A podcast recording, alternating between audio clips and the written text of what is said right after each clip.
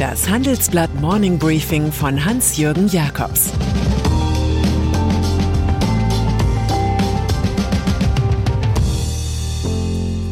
Guten Morgen allerseits. Heute ist Freitag, der 11. März, und das sind unsere Themen. Der Überfall auf die Weltwirtschaft, der Zufall Gerhard Schröder und der Kreml, der Unfall des Müllkönigs Schweizer. Energieabhängigkeit. Donald Trump warf Deutschland einst vor, sich zum Gefangenen Russlands gemacht zu haben. Tatsächlich beziehen wir 55 Prozent unseres Erdgases, 45 Prozent der Steinkohle und 35 Prozent des Rohöls von einem Staat, in dem ein Nero-Verschnitt zusammen mit Oligarchen und KGB-Kumpeln aus alten Tagen eine Art Kartell betreibt. Unser großer Wochenendreport kommt denn auch zu dem Schluss, dass die Auswirkungen des russischen Überfalls auf die Weltwirtschaft die Schockwellen nach dem Ölpreiswucher der OPEC von 1973 noch übertreffen dürften. Fast 8% Inflation in den USA, fast 6% Inflation in der Eurozone und eine gedrosselte Produktion in Deutschland sind Warnung genug. Wir lernen, dass der grüne Wirtschaftsminister Robert Habeck seine Mitarbeiter fast täglich mit den verschreckten Managern von E.ON, RWE und Uniper telefonieren lässt und auf diese Weise einfach mal so für 1,5 Milliarden Euro Erdgas gekauft hat. Rechnung bitte an das Bundesministerium für Wirtschaft und Klimaschutz, Scharnhorststraße 34 bis 37, Berlin. Embargo. Niemand lebt so sehr von russischer Energie wie wir und folglich sperrt sich auch niemand in Europa so sehr gegen ein Totalembargo von Gas, Öl und Kohle wie die Bundesrepublik. Das zeigt sich aktuell beim EU-Gipfel in Versailles. Kanzler Olaf Scholz erklärte dort, Sanktionen dienten dazu, Russland davon zu überzeugen, den Krieg schnell zu beenden. Zugleich aber müssten die Auswirkungen für Europa möglichst gering bleiben. Bei einem Besuch im Kosovo sagte Außenministerin Annalena Baerbock, ein Einfuhrverbot bedeute, dass Deutschland in einigen Wochen keinen Strom und keine Wärme mehr hätte. Das jedoch sei genau die Art Destabilisierung, die Putin wolle. Litauen, Lettland und Polen sehen das Verhältnis zum direkten Nachbarn Russland ganz anders. Der lettische Premier Christianis Karins zeigt sich in Versailles überzeugt, dass Europa die Entscheidung treffen sollte, Energieimporte aus Russland zu stoppen. So könne man Putin an den Verhandlungstisch bringen und den Krieg beenden. Vielleicht sollten wir in der Causa Putin wenigstens diesmal auf die Osteuropäer hören. Kenneth Rogoff Der Großvater von Harvard-Ökonom Kenneth Rogoff stammt aus Kiew. Er lebte davon, außerhalb der Metropole Ziegenmilch zu verkaufen.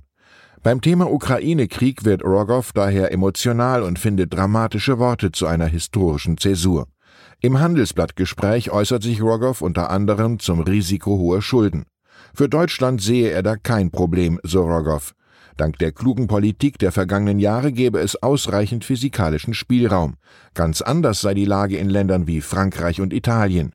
Nicht nur die eigene Verteidigungsfähigkeit, die Europa jetzt entschlossen aufbauen wolle, sondern auch die Energiesicherheit habe einen hohen Preis.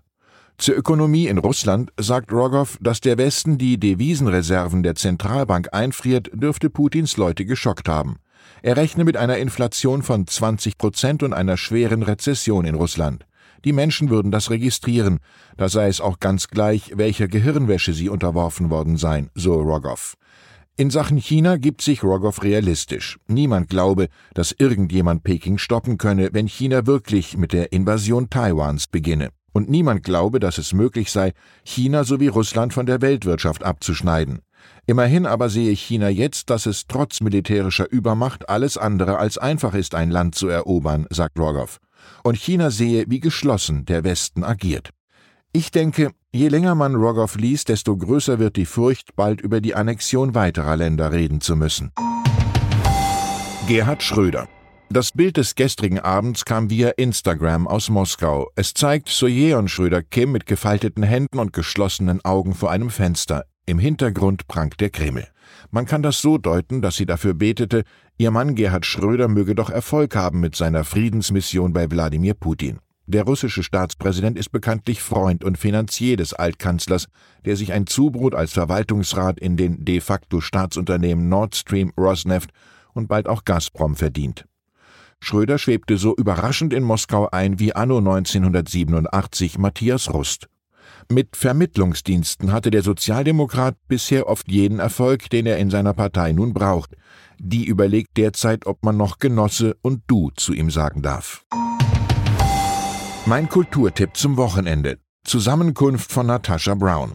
Es ist ein Debütroman über eine junge schwarze Frau, die im Finanzwesen der Londoner City aufsteigt. Die Tochter jamaikanischer Vorfahren fordert von sich selbst absolute Leistung. Sie will glänzen im harten Wettbewerb, gleichzeitig aber nicht groß auffallen. Eine solche Konstellation muss zum Scheitern führen. Der Leser ahnt es und wird mit erhöhtem Tempo der Schlüsselszene zugeführt. Die namenlos bleibende Ich-Erzählerin besucht da mit ihrem Freund dessen Familie auf einem feudalen Landsitz. Am Ende wird sie wieder nicht dazugehören.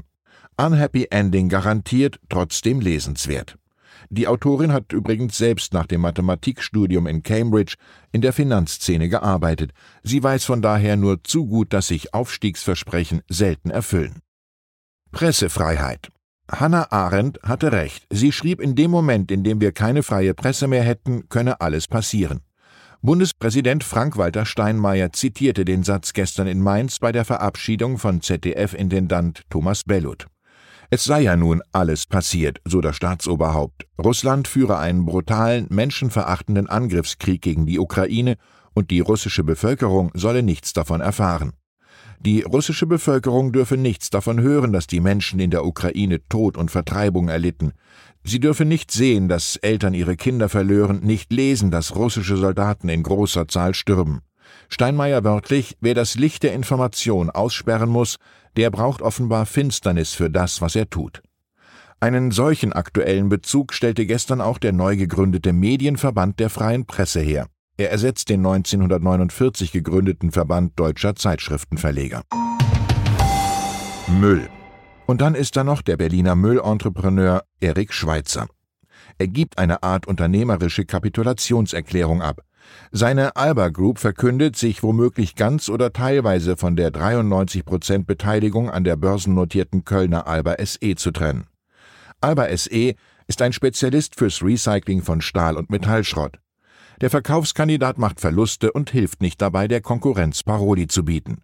Nominell ist Alba SE an der Börse zwar fast eine halbe Milliarde Euro wert, aber das wird Schweizer vermutlich nicht einspielen.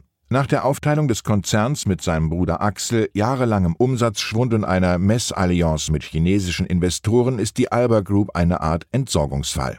Wir verabschieden uns mit ein bisschen Nutzwert und Kurt Tucholsky.